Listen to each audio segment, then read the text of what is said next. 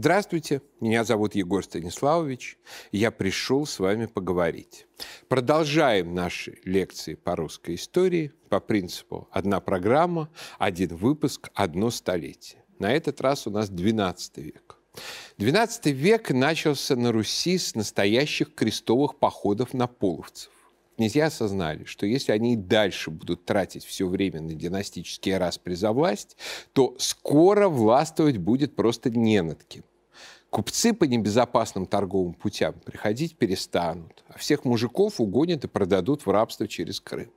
По инициативе Владимира Мономаха решено было принять новую тактику – Вместо того, чтобы отбивать кочевников на своей территории, самим совершить глубокие походы в степь, в то время, когда половецкие кони слабы после зимней бескормицы, а удара со стороны русских никто не ждет, так как это время подготовки к севу. Чтобы этот план был принят, Мономаху пришлось переспорить дружинников Святополка. Вот как об этом рассказывает летопись. Вложил Бог Владимиру мысль, и начал он говорить брату своему святополку, побуждая его пойти на поганах весною. Сказал Владимир, брат, ты старший, говори первый, как бы нам защитить русскую землю. И сказал святополк, брат, ты уж начни. И сказал Владимир, как я стану говорить, а со мной станет перерекаться твоя дружина и моя, что хочет, мол, он погубить смердов и пахоту смердов.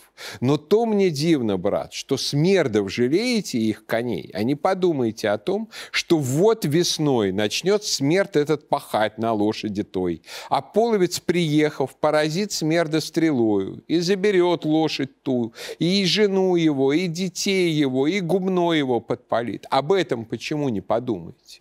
И сказала вся дружина, право же, воистину, так оно и есть. Походы в степь 1103 года, закончившиеся победоносной битвой на Сутине, и 1111 года, закончившиеся победой на реке Сальнице, напоминали настоящее религиозное действо, особенно второй – и облеклись в доспехи, и построили полки, и двинулись к городу Шаруканю. Князь Владимир повелел священникам, едучи перед войском, петь тропари и кондаки в честь креста честного и канон Святой Богородицы. И вечером подъехали к городу, и в воскресенье вышли люди из города с поклонами князьям русским и вынесли рыбу и вино. На другой день, в среду, пошли к Сугрову и, поступив, подступив, зажгли его. А в четвертый двинулись от Дона, а в пятницу уже на другой день, марта 24-го, собрались половцы, построили полки свои и пошли в бой. Князья же наши, возложив надежду свою на Бога, сказали, здесь смерть нам, так станем же крепко. И прощались друг с другом, и, возведя очи на небо, призывали Бога Вышнего. И когда сошлись обе стороны, и завязалась битва жестокая, Бог Вышний обратил взор свой, исполненный гнева, на иноплеменников. И пали они перед христианами. И так были побеждены иноплеменники, и пало множество врагов наших супостатов перед русскими князьями и воинами. Этот крестоносный дух летописного рассказа совершенно удивителен не был. Совсем незадолго до того, в 1096 году, крестоносцы франки при поддержке византийского императора Алексея Комнина взяли Иерусалим. Это в XIII веке после разорения четвертым крестовым походом Константинополя и агрессии тевтонцев и меченосцев в Прибалтике, божьи рыцари начали ассоциироваться на Руси с чем-то враждебным и, и русской земле, и православию. А первые десятилетия после освобождения Святой Земли все были в полном восторге. 1107 году Святую Землю посетил Даниил, русской земли игумен, как он написал о себе в своем рассказе о паломничестве. Он повествует, в частности, о своей встрече с королем Иерусалимским Балдуином. «Я пошел к князю тому Балдуину и поклонился ему до земли. Он же, видя меня, подозвал меня к себе с любовью и сказал, «Чего хочешь, русский игумен?» Он меня хорошо узнал и полюбил меня очень, поскольку муж он добродетельный и смиренный весьма, и ничуть не гордый. Я же сказал ему, князь мой, господин мой, молю тебя Бога ради и князей ты ради русских, повели мне, чтобы и я поставил свою лампаду на гробе святом от всей русской земли. Тогда он серьезно и с любовью повелел мне поставить лампаду на гроб Господень. Русь была захвачена этим охватившим в тот момент Европу духом боевого возрождения христианства и внесла свою лепту в виде отражения половцев. И в самом деле масштабные терроризирующие Русь набеги половцев после этого пошли на убыль. Теперь чаще всего кочевники приходили воевать тогда, когда их приглашали соперничающие князья или пакостили по окраинам. Из смертельной угрозы они превратились в неудобных, но все-таки привычных соседей. Впрочем, эта угроза по-прежнему была фактором, сплачивающим Русь, так сказать, бодрящим национальное сознание, как мы увидим позднее в слове о полку Игореве. Через два года после крестового похода умер святополк Изяславич. Этот князь был упрямым, скупым, и при нем Киев был опутан сетями иудейских ростовщиков. После смерти князя в городе начались натуральные еврейские погромы. При этом боролись две партии, одна из которых звала на престол Мономаха, вторая – черниговских святославичей, которые были формально старше в роду. Когда Владимиру сказали, что если он замедлит, то с евреев грабеж перекинется уже на монастыри, он пошел в город, утихомирил бунтовщиков и издал свой знаменитый указ о резах, который ограничил ростовщические проценты. Нельзя было брать больше 50% годовых, Нельзя было держать должников в качестве работников, если они просили дать им свободу, чтобы найти средства для возврата долга. Выплачивать долг должники были не более трех лет, после чего выплаты прекращались, а долг и проценты считались уплаченными. Этот устав вошел в изданную раньше «Русскую правду», законодательный сборник, который от правового урегулирования драк среди дружинников на Перу постепенно расширялся до все более широкого круга вопросов, имевших, как видим, принципиальную социальную значимость. Правление Владимира Мономаха, длившееся до 1125 года, его сына Мстислава Великого, правившего до 1132 года, удивительно бедно летописными событиями. Это, конечно, не случайно. Великий и мощный правитель, он тем и был велик, что при нем не было смуты княжеских раздоров, почти не было войн. Русь наслаждалась миром и всеобщим уважением. Позднее слово о погибели русской земли так описывало картину Мономаховой Руси.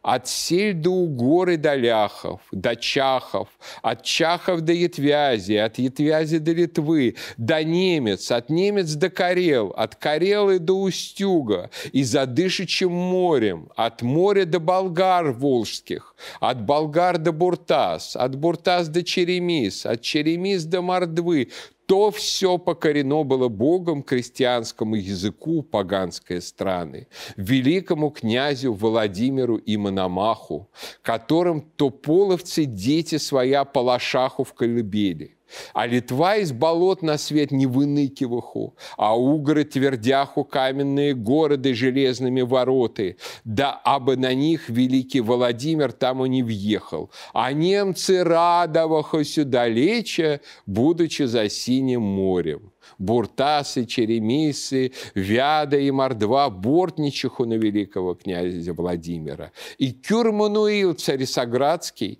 опас имея, по ней и великие дары посылаши к нему, аби по ним великий, по нем великий князь Владимир цесаря города не взял. В этом рассказе есть только один анахронизм. Мануил Комнин при Владимире еще не был императором. Царствовали его отец и старший брат. Но русский князь действительно воевал с Комнинами.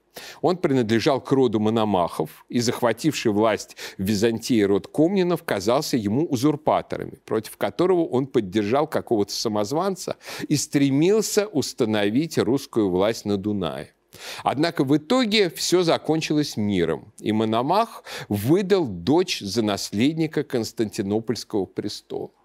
Мономах был не только выдающимся государственным деятелем и воином, он был еще замечательным писателем. То есть его поучение – это один из самых потрясающих памятников древней русской литературы, как бы удивительный сплав а, религиозного поучения, мемуаров такое, что называется «я исповеди», практически такого, да, я бы сказал, в чем-то блога, рассказа о всевозможных его путях, ну и наставление детям. Вот как бы краткий, скажем, урок, что называется, всем нам. Если и на коне езди не будет у кого дела, то если иных молитв не умеете сказать, беспрестанно тайно взывайте «Господи, помилуй». Ибо лучше иметь в устах эту молитву, нежели ездят думать пустое. Всего же более убогих не забывайте, но насколько можете по силам кормите, и подавайте сироте и вдовицу оправдывайте сами, а не позволяйте сильным погубить человека. Ни невинного, ни преступного не убивайте и не велите убивать, хотя и будет достоин смерти. Не губите никакой христианской души. Мстислав Великий, сын Мономаха, еще больше укрепил центральную власть над Русью, присоединив полусепаратное Полоцкое княжество. Но после его смерти начался неудержимый распад. Ни его младшему брату Ярополку, никому другому не удалось удержать целостность страны. Князья в Киеве, не говоря уж о Новгороде, менялись по нескольку раз в год. Почему так получилось? В теории смена власти в Киеве и на других важных столах должна была подчиняться лествичной системе. То есть старший стол должен был принадлежать старшему в роде. И князья должны были перемещаться по старшинству. Однако, во-первых, в самой лествице была роковая неясность. Кто старше, кто главнее? Старший сын старшего брата или младший брат? Война дядьев и племянников стала настоящим проклятием для Рюриковичей. Например, долгие годы длилась война между э, сыном Мстислава Великого Изяславом Мстиславичем и братом, младшим из сыновей Мономаха Юрием Долгоруким. Во-вторых, никуда не девалась упомянутая в прошлой лекции проблема изгоев выброшенные из лествичного порядка княжичи отнюдь не собирались сдаваться и начинали выбивать свою часть силой. В-третьих, князья начали сбиваться в кланы, как Мономашичи или Черниговские Ольговичи, и, соответственно, каждый клан тянул свою сторону. В-четвертых, все большую роль начинали играть города, городские веча, у которых появились свои любимые или, наоборот, нелюбимые князья. И они их поддерживали, не обращая никакого внимания на княжеское старшинство. Вообще, демократия стала настоящим фактором хаоса жизни Руси XII века. В Европе это точно так же время подъема городов, восстаний городских коммун, которые свергали власть графов и герцогов, и получали хартии, переходя под прямую власть королей и императоров. Однако на Руси это городское движение очень рано приобрело крайне экстремальные формы. Русские города освобождались не для того, чтобы вместо местного князя находиться под формальным суверенитетом короля, как во Франции, но и не для того, чтобы создавать городские республики, как в Италии а для того, чтобы произвольно выбирать себе князей из обширного и запутанного пасьянса из Рюриковичей. И в самих городах далеко не быстро и не всегда складывались полноценные олигархии из высших классов бояр и купцов.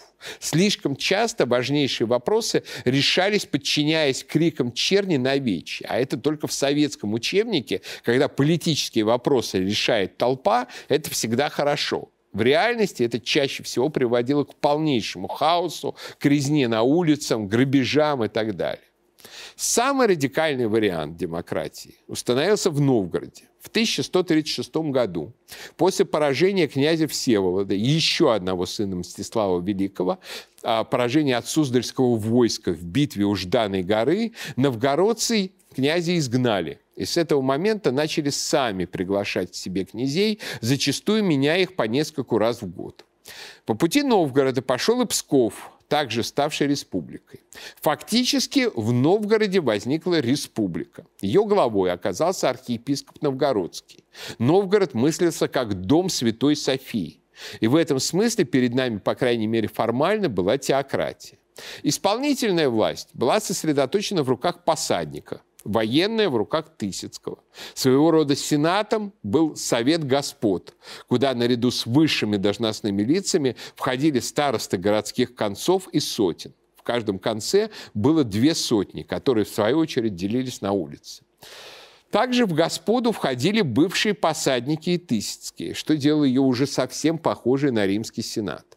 Князь и дружина отвечали за оборону города. Их наличие подчеркивало то, что Новгород все-таки входит в состав Руси. Князей не из Рюриковичи первые столетия республики не бывало вообще никогда. Но главным органом власти все-таки было Вече. Его круг полномочий был фактически безграничен. То есть это была самая крайняя демократия, не ограниченная вообще ничем, в том числе правом и процедурой. Бояре, конечно, могли влиять на вечевые решения. Иной раз они выводили на площадь перед Софийским собором сплоченные банды своих сторонников. И которые навязывали тот или иной выбор. Но в целом новгородской толпе никто не был указом и никто не мог противиться. Ярлык «Боярская республика» очень любили советские историки для того, чтобы спасти свою концепцию русского средневековья как феодализма.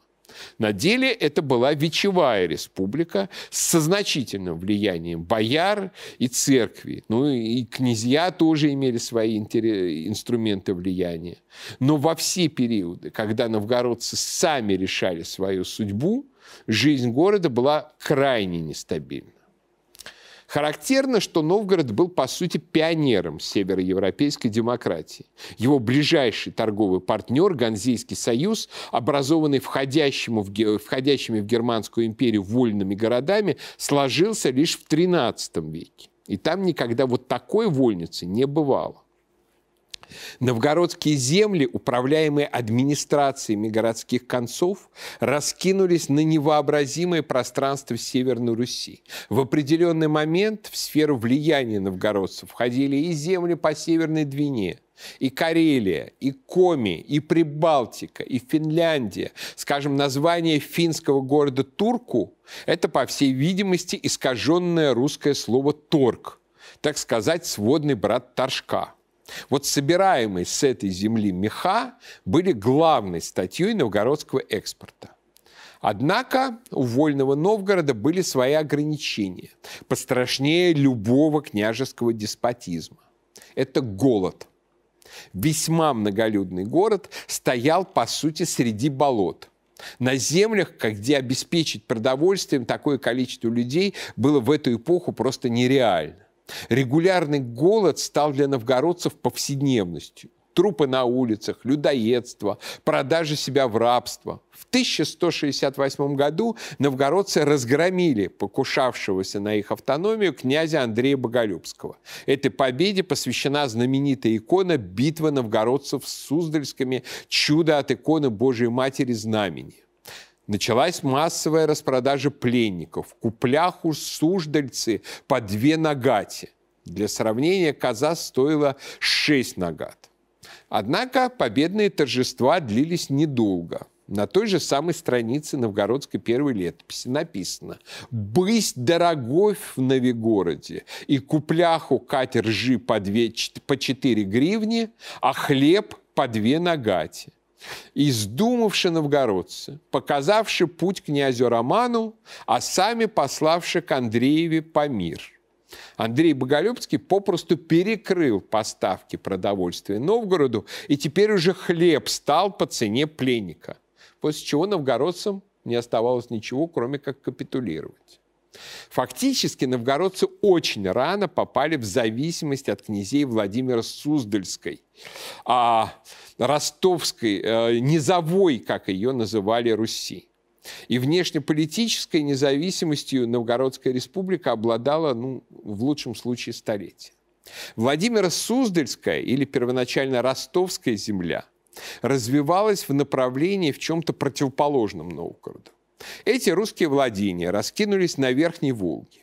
Если путь из варяг в греки постепенно херел, так как Византия становилась все менее привлекательным торговым партнером, а ее торговлю захватывали венецианцы и генуэзцы, то путь из варяг в персы по Волге и Каспию оставался привлекательным еще много столетий. На пути, конечно, имелась Волжская Болгария, но она не была настолько сильна, чтобы всерьез мешать русской торговле, ну, и с ней регулярно воевали, чтобы привести в чувство. В Суздальской земле укреплялась, постепенно превращаясь в самовластие, власть князей из одного рода, потомков сына Владимира Мономаха Юрия Долгорукова. Сам Юрий всю жизнь провоевал за Киев и был в нем отравлен в 1154 году. Но он отлично понимал, что для воплощения своих амбициозных планов ему нужен крепкий тыл. Поэтому развивал свою землю, строил крепости, в частности, Москву, бывшую тогда пограничьем Суздальской и Черниговской земель. Новый масштаб всему происходившему на северо-востоке придал сын Юрия Андрей Боголюбский. Юга он не любил, драки за киевский престол не понимал. Еще когда отец посадил его князем на юге в Выжгороде под Киевом, Андрей самовольно вернулся назад в Суздаль. Причем забрал с собой чудотворную Владимирскую икону Божьей Матери. Андрей начал отстаивать собственную, новую столицу, город Владимир – там был построен Успенский собор, где была помещена чудотворная икона. Появились, как в Киеве, золотые ворота. Рядом возникла княжеская резиденция дворец Боголюбова, из которой открывался вид на чудесную церковь Покрова на Нерле которая во второй половине XX века, в период оживления интереса к зодчеству северо-восточной Руси, станет своего рода символом русской идентичности как таковой. Кстати, именно в строительстве, связанном с, с именем Андрея, происходит настоящая архитектурная революция. Русское зодчество становится не похожим на византийское. Для греков характерно основное внимание внутреннему содержанию храма, который как бы охватывает собой прихожан. Его купол – это небо, его стены с росписями – это мир Божий. А вот извне византийский храм, как правило, довольно невыразителен, будучи зажат на узких городских улицах. Русский храм после архитектурного поворота Андрея Боголюбского обращен вовне. Это настоящая свеча вверху сосуда, если пользоваться евангельским выражением. Он великолепно вписан в окружающий ландшафт, становясь на нем доминантой, так сказать, свидетельством о Боге всему миру. Именно в XII веке фиксируется достаточно массовый исход русского населения с юга в Суздальскую землю. Во-первых, она была безопасна от половецких войн, и в ней было несопоставимо меньше княжеских междоусобиц. Во-вторых, здесь бился пульс живой экономической жизни. В-третьих, здесь были великолепные плодородные земли так называемого Аполия – Посреди лесов обнаруживается участок леса-степи с почвами, достаточно близкими к чернозему. Полье давало великолепный урожай ржи, и это заложило основы как самой Великой России, сложившейся вокруг граничащей с Апольем Москвы, так и возможность господства Суздальской земли над Новгородом. Это была, так сказать, аграрная ось русской истории. Андрей Боголюбский пытался править Русью, оставаясь в своем боголюбове. В 1169 году созданная им коалиция русских князей взяла Киев и устроила настоящее его разграбление. Такое стало возможно именно благодаря тому, что Андрей уже не рассматривал Киев как священный центр Руси. Таковым стал теперь для него его собственный Владимир. Однако самовластная, рвавшаяся с традициями политика Андрея нравилась не всем. Против него сложился заговор, возглавляемый боярами Кучковичами, некогда владельцами московских земель. Ключевую роль сыграл ключник Анбал, принадлежавший кавказскому народу Ясов. Он украл меч князя, а ночью пьяные заговорщики ворвались в его покои в Боголюбово. Завязалась долгая драка, так как князь был опытным воином, но в результате его безоружного тяжело изранили. Истекающий кровью Андрей спустился по лестнице, но перепуганные заговорщики услышали его стон. Нашли по кровавому следу и изрубили так, что отрубили ему руку.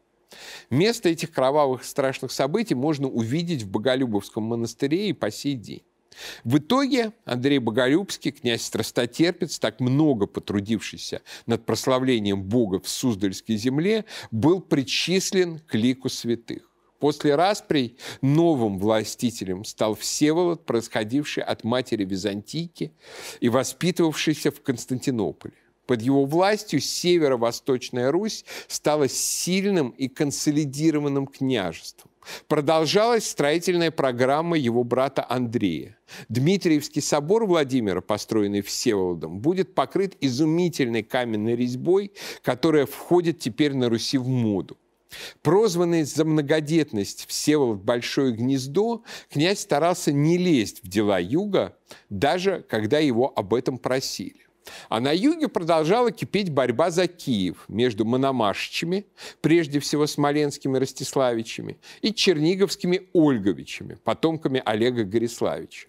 В конечном счете конфликт временно решился с помощью установления в Киеве своего рода двоевластия. Городом одновременно правили Святослав Всеволодович из черниговцев и Рюрик Ростиславич из смоленцев. Продолжались и войны с половцами, пытавшимися заградить путь купцам-гречникам по Днепру и грабившим русские окраины. В целом эти войны под руководством Святослава Всеволодовича шли довольно успешно. Но вот один конкретный поход, не согласованный с великим князем, предпринятый его племянником Игорем Святославичем, закончился полной неудачей. Русское войско было разгромлено. Игорь попал в плен. Именно чрезвычайность происшествия, полный разгром которому предшествовало затмение, как такой символ и знамение, и побудил поэта создать слово о полку Игореве. Изумительный памятник русской не только литературы, но и политической мысли. Кстати, никаких оснований для мнения о его мнимой фальсификации там, в 17 или 18 веке, каковое мнение время от времени пытаются забросить, что называется не очень образованный people хавает, а нет. Прежде всего, фальсификатор не смог бы так подделать язык и язык первоначального памятника, и язык его западно-русского переписчика, который иногда ошибался в некоторых буквах, что называется, так, как ошибались в них западно-русские летописцы того времени невозможно было подделать и знания реалий, и знания психологии, которую просто никто не понимал в конце XVIII века, многих реалий и многих конкретных, что называется, проявлений русской культуры настолько, чтобы воспроизвести их в этом памятнике с такой точностью. В общем, подделка гораздо, была бы гораздо более невероятным шедевром, чем просто сочинение слова в XII веке.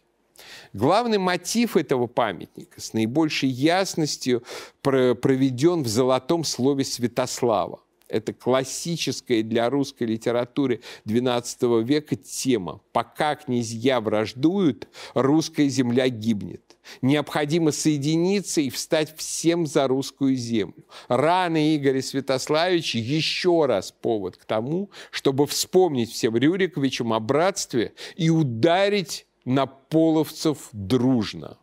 Ну а главное, мы убеждаемся в том, что вопреки ярлыку «феодальная раздробленность», наклеенному на это столетие, русская земля, ее княжеский род мыслились в этот период как настоящее живое единство, призванное жить заодно и руководствоваться общими интересами.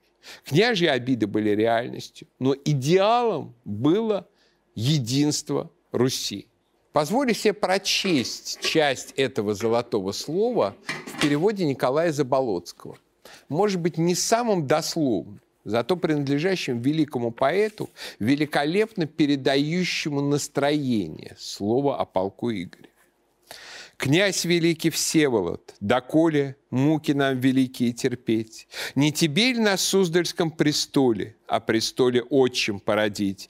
Ты и Волгу веслами расплещешь, Ты шеломом вычерпаешь дон. Из живых ты луков стрелы мечешь, Сыновьями Глеба окружен. Если б ты привел на помощь рати, Чтоб врага не выпустить из рук, Продавали б девок по нагате, а рабов порезани на круг. Вы, князья, Буй, Рюрик и Давид, смолкли ваши воинские громы, не ваши ли плавали в крови золотом покрытые шеломы, и не ваши ли храбрые полки рыкают, как туры, умирая от каленой сабли, от руки ратника неведомого края. Встаньте, государи, в злат стремень, за обиду в этот черный день, за русскую землю, за Игоревы раны удалого сына Святославича. Ярослав, князь Галицкий, твой град, высоко стоит под облаками, оседлал вершины ты Карпат, и подпер железными полками. На своем престоле золотом восемь дел ты, князь, решаешь разом, и народ, народ зовет тебя кругом, осмомыслом за великий разум. Дверь Дуная, заперев на ключ, королю дорогу заступая, бремена ты мечешь выше туч, суд вершишь до самого Дуная. Власть твоя по землям потекла, в киевские входишь ты пределы, и в салтанов сочего стола ты пускаешь княжеские стрелы. Так стреляй в кончака, государь, с дальних гор на ворога ударь, за русскую землю, за Игоревы раны, удалого сына Святославича. Слово изумительно своим волшебным образом русской земли, как живого пластичного тела. Здесь еще одна особенность русского самосознания. Русь – понятие, слитое с природой, нерасторжимое с ней. Реки и холмы имеют практически равное право гражданства с боярами и князьями. И даже кое-где в слове они разговаривают. И вот в следующем столетии тот же мотив зазвучит в другом слове, коротком и гениальном. Но повод для того слова будет еще более грустным, и называться оно будет словом о погибели русской земли. Ну а пока я прощаюсь с вами, но наш разговор не кончен.